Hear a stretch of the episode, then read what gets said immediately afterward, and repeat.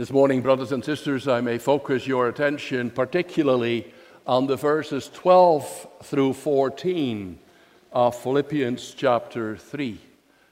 Philippians 3, verse 12 to 14. Let's read those verses once again.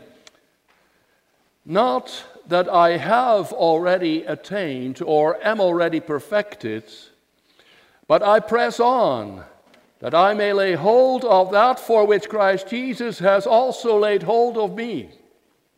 Brethren, I do not count myself to have apprehended, but one thing I do, forgetting those things which are behind and reaching forward to those things which are ahead, I press toward the goal for the prize of the upward call of God in Christ Jesus. That's our text.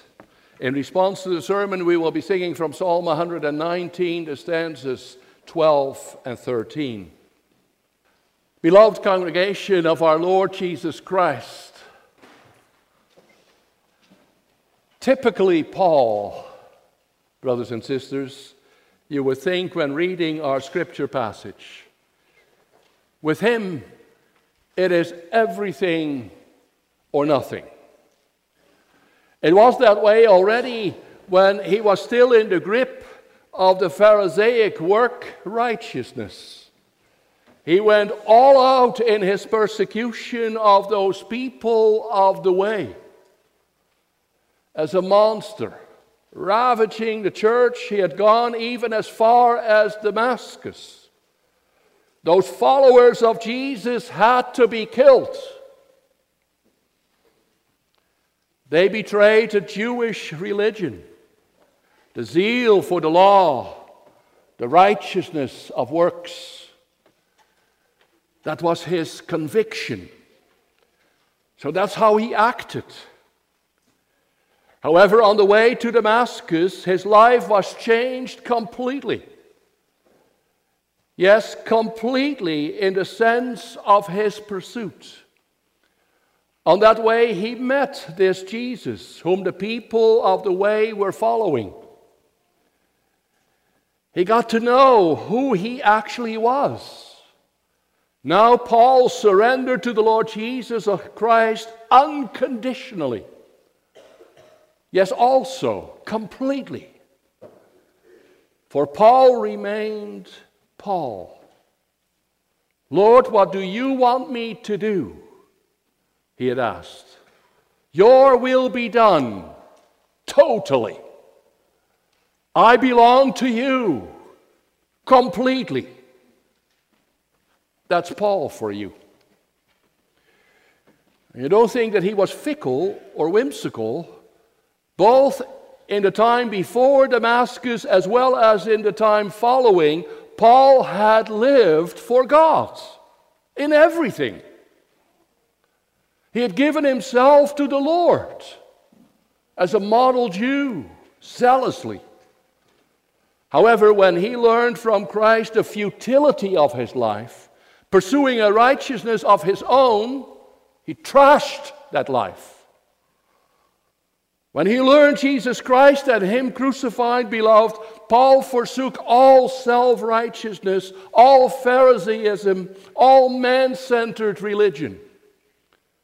Since he learned that we can have true life in Jesus Christ alone, Paul surrendered to Christ, submitted to Christ, proclaimed Jesus Christ, became Christian totally, completely fully, irreversibly. It's everything or nothing. Why?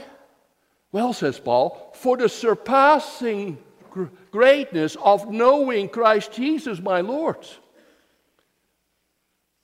He is everything to him in his life before God. Outside of him, he has nothing in his life with God. That's what he wants for himself, but also for the Philippians. For with God, it is everything or nothing, Paul knows. Yes, he also knows that the inclination to self righteousness, the tendency to self centeredness, threatens the church always. In fact, it had infiltrated in the congregation of Philippi already.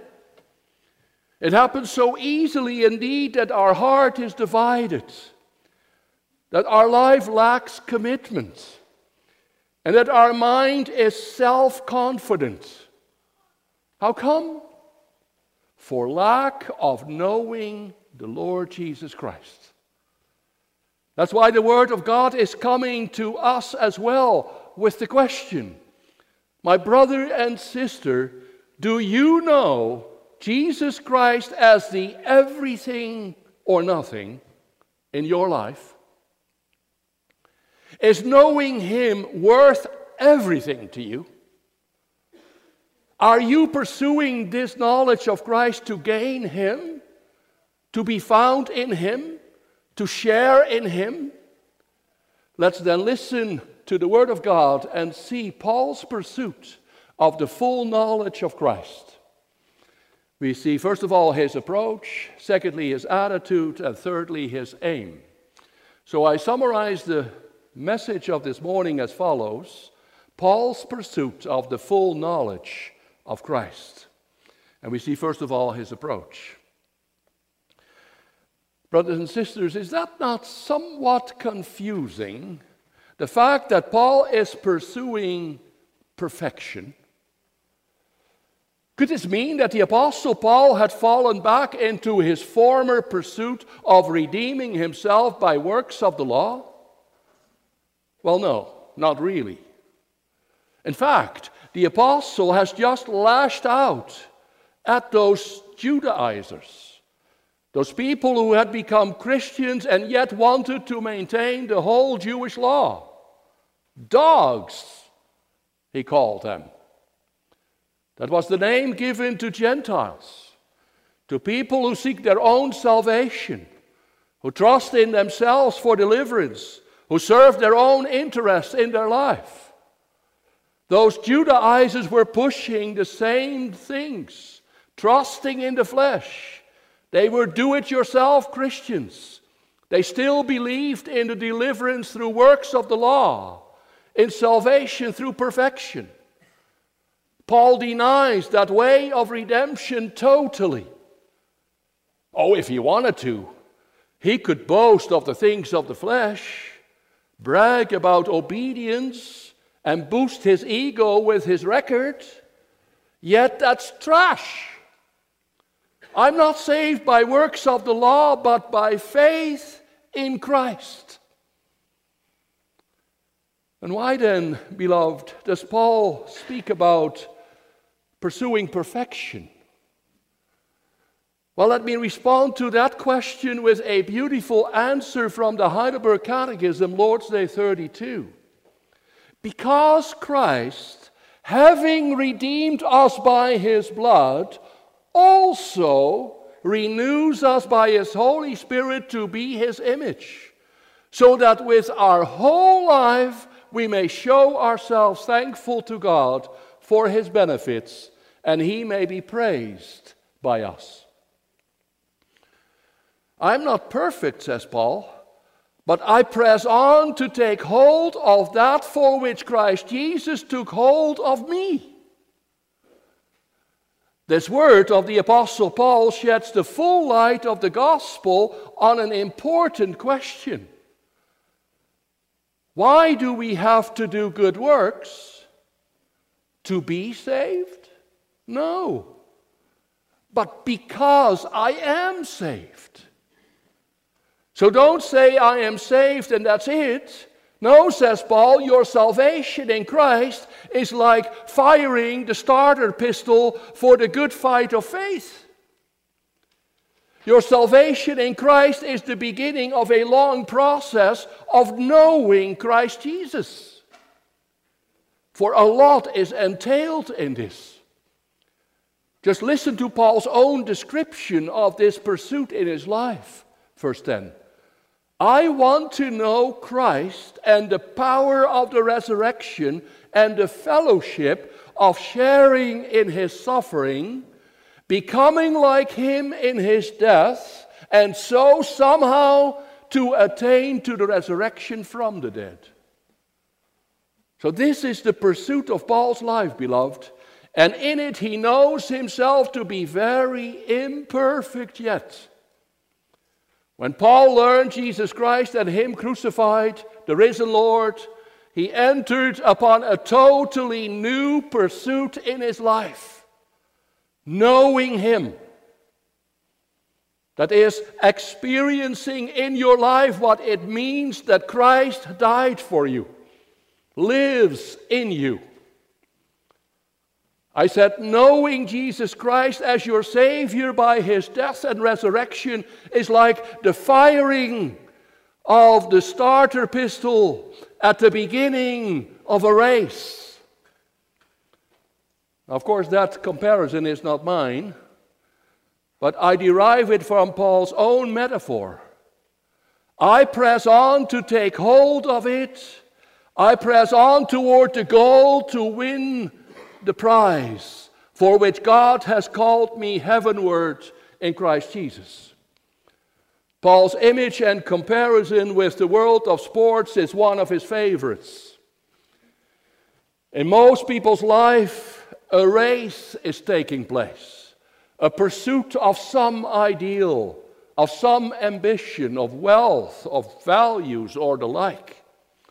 As Paul does in his epistle to the Corinthians, beloved, so he does here. He conjures up the picture of the athletes in the arena. He must have watched them running, wrestling, contesting in one sport or another. For us today, this certainly is a picture which is very familiar in this time of the Rio 2016 Olympic Games. Radio and TV, newspapers and magazines are filled with stories about athletes, sports people. The purpose for Paul's reference, however, is more for the realities going on behind their performance, their competition. Today's papers as well inform us about the years of intense practice, the total dedication to the sport. It's everything or nothing in this world of sports.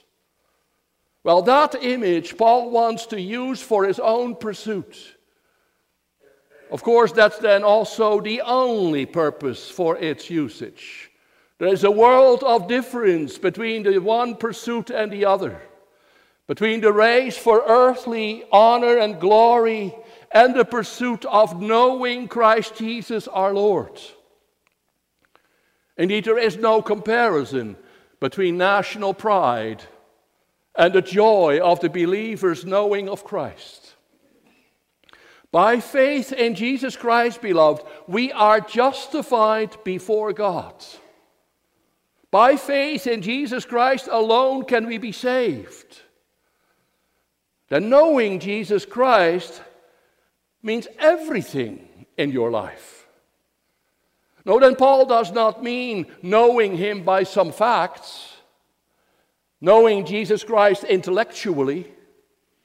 Rather, he wants to know him for his whole life, with his whole life. As the Lord Jesus himself testified, this is eternal life, that you know God and Jesus Christ, whom he sent. John 17. Therefore, Paul wants to know Jesus Christ in his death and resurrection. In his total dedication to Jesus Christ, Paul wants to die with Christ and rise to newness of life. He wants to experience the power of his resurrection in his own life, be moved by that power, warmed by that power, driven by that power permeated by that power, so that everything in his life is in him, for him, to him. For that's how Jesus Christ will become manifest in your life, recognizably, obvious. And don't think that's easy. Paul wants to be one with Christ both in suffering and life. That's why he is in prison. Yet Christ before everything, Christ for everything, Christ in everything. Can you imagine now, beloved, how great an impact this must have on our life? Yes, I'm saying on our life. For this is not for some, for hobbyists, for spiritual athletes only, who just are watched by many others. These are examples, perhaps, from whom you can learn their total dedication, their wholehearted devotion, just like the Apostle Paul puts himself up as an example, as he does in verse 17. However, the Apostle Paul calls his readers to following him in this pursuit. It brings into your life a pursuit, a pressure, a practice which will never leave you alone. As Luther once said, faith is a restless thing. Sure, there is the rest of faith, resting as we may in all the benefits of Christ and sharing all the merits of Christ. Nevertheless, when you belong to Christ with heart and soul and live for Him who died for sin and rose for our justification, then Christ will live in you more and more. In Him you rise from the death of your sins. From Him you learn the life in God. You will be meditating on Him, conversing with Him, walking with Him, ensuring meanwhile that nothing comes between you and Him, yielding yourself to Him, submitting yourself to His discipline on your life with His Word and Holy Spirit. Indeed, beloved, being saved by grace does not mean being delivered in an easy way. What suffering, what sacrifices, what selfless dedication is required for those who know themselves involved in a race in life. Then we who are united with Christ in the pursuit of life, in which we come through suffering to glory, we are also conscious of the many imperfections and sins and shortcomings on which we have to work in order to make it to the finish. There is no room for complacency, nor can we assume having arrived already. Rather, how visible is Christ in our congregational life? How much does it show that your marriage is a marriage in the Lord? And how well can we see that our children are children in the Lord? Is Christ everything in our families already? Or does that leave so much to be desired because we do not have the same attitude yet as we here see in the Apostle Paul? Which brings us to our second point Paul's attitude. How come, beloved, that the Apostle Paul is driven so much in this pursuit of knowing Christ Jesus, his Lord? Well, he himself adduces as reason the following I press on to take hold of that for which Christ Jesus took hold of me. What does Paul mean? On the road to Damascus, Paul was stopped in his track by the Lord Jesus. He took hold of Paul for his own purpose, for service to him. This man is my chosen instrument to carry my name before the Gentiles and their kings and before the people of Israel.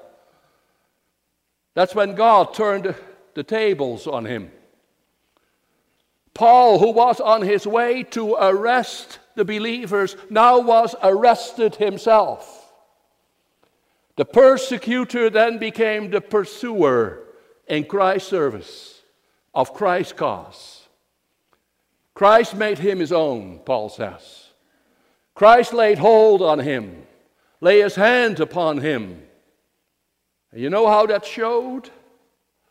The first thing Paul hears on behalf of Jesus Christ are the words from the mouth of Ananias, sent by Christ. And now, what are you waiting for? Get up, be baptized, and wash your sins away, calling on his name. Acts 22, verse 16 then Ananias may add the promise that Paul will be filled with the Holy Spirit. Acts 9, verse 17. You see, that's what determines Paul's life all around. That's what determines Paul's attitude in life. God in Christ has claimed him for himself. And now Paul knows nothing but Jesus Christ. Filled with the Holy Spirit, Paul takes everything for his life in the Lord from Christ. Indeed, he does so not only for himself, but he instills the same attitude in his followers as well. No, not because he has become perfect in the meantime. On the contrary, he pursues this perfection through the knowledge of Christ. He pursues this perfection in his followers as well. This is what Paul expressed earlier in his epistle already, beloved. If you have any encouragement from being united with Christ, if any comfort from his love, if any fellowship with the Spirit, if any tenderness and compassion, then make my joy complete by being like minded, having the same love, being one in spirit and purpose. So, what attitude did he promote? The attitude of Christ who emptied himself, who in all humility and service came down to us to save us to die for us. Your attitude should be the same as that of Christ Jesus, Paul wrote. Chapter 2, verse 5. That's all Paul wanted to know. That's all Paul wanted to preach. Jesus Christ and Him crucified. This is the surpassing worth of knowing Jesus Christ, surpassing all the articles of the law all the enjoyment of academic pursuits in arts and sciences and philosophies. That's also the mind, the attitude which Paul wants to see reflected in the congregations. All of us who are mature should take such a view of things. Why? Because Christ has laid his hand on us because we belong to Christ.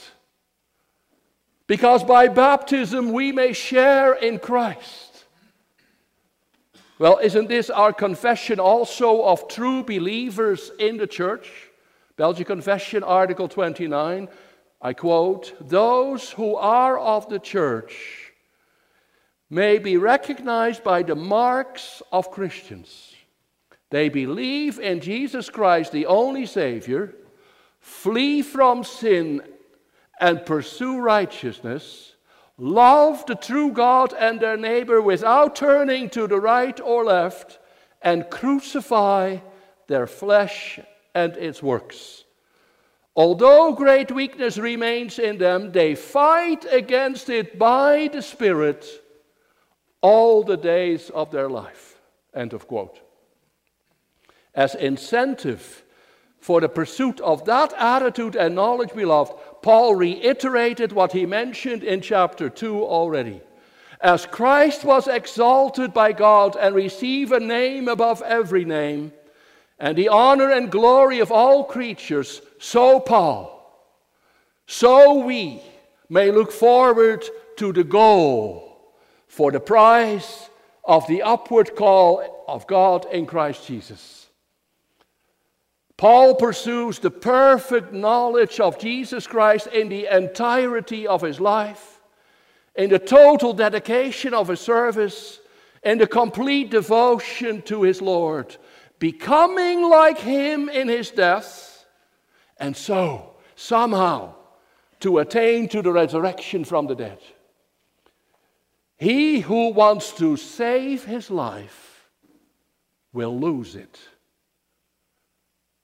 But whoever loses his life for Christ's sake will find it in eternal life, sharing as we will in the crown of life, a crown far surpassing any gold medal on earth. So it's worth the dedication, beloved. It's worth the sacrifices you've made as parents for your children. It's worth the training in the study societies, brothers and sisters. Worth the contributions from your income. Are you still wondering why you are so busy, involved as you are in the work of your Lord? Do you still ask why you are never finished helping in the communion of saints? Do you still question the reason for going to church twice if you can? You just can't do anything else anymore because Christ has claimed you. God has laid his hand upon you. The Holy Spirit has come to dwell in you. That's why we don't want to talk about what you must do, but about what you feel pressed to do claimed as you are by Jesus Christ. And so we focus in the third place on the aim of Paul's pursuit. One thing I do, says Paul, forgetting what is behind and straining toward what is ahead, I press on toward the goal. Paul clearly had the example of the athlete in mind with the greatest possible persistence, concentrates on the one and only one objective, namely to press on toward the goal for the prize. Nothing may divert him from his course. This especially applies for the time of the race itself. At that time, his concentration is so intense that he does not think of the way he covered already, but only of the way he still has to go.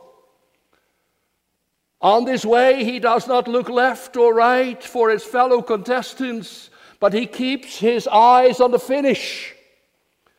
Just think of the athletes on the racing tracks, and you can imagine what it is like to strain forward to what is ahead all the attention, all the tension in muscles and rhythm, all the concentration in eager anticipation of the mark and the prize.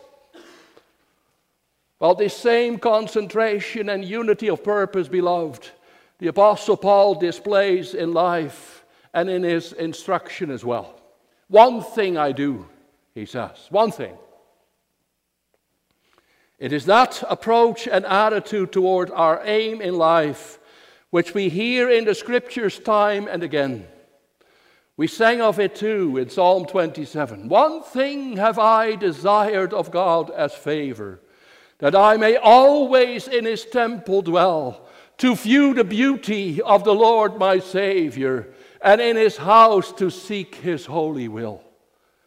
This also is the Lord Jesus' instruction to Martha. Martha, Martha, you are worried and upset about many things, but only one thing is needed. Mary has chosen what is better, and it will not be taken away from her. What that is? Listening to the Lord's teaching in order to know Jesus Christ. Indeed, that is the prayer of the believer. Unite my heart to fear your name. In order thus to concentrate on the aim of his life, brothers and sisters, Paul does not want to dwell on the past, on his record, on his origin, or his career as rabbi, but considers that loss rubbish. Rather, he looks ahead, pursuing the full knowledge of Christ. He becomes the man of the one theme Jesus Christ and Him crucified. He serves as the man of the one book, the word of his master. He wants to be seen as the man of the one aim, sharing in the glory of Christ. People will call you a fanatic if that be your pursuit, but never mind. Better be a fanatic and get what you aim at in Paul's and our case, that's the prize of the upward call of God in Christ Jesus. Believers live from that call every day. They honor their God in this call. They do so because of this unity with Jesus Christ. He only had one call to do the will of his heavenly Father. That's what he was anointed for Jesus, the Christ. Now we may share in that anointing with the Holy Spirit. Christians who live in communion with Christ. What a life, beloved, that is. What a beautiful position you have, boys and girls. You belong to God. You are bought with a price. You are claimed for a purpose. You're on your way to the goal of the resurrection from the dead and the life everlasting. Well, that will keep you moving. That gives purpose to your training, your studies, your service, and your aims. Are you busy with that, however? Knowing Jesus Christ are you all focused on that? Here today, listening attentively to know Jesus Christ. Does that, does that put you under pressure? Make you restless? Eager to know and to grow in understanding, competence, skill for the service of God? Keep it up and press on toward the goal for the prize of the upward call of God in Christ Jesus. Amen.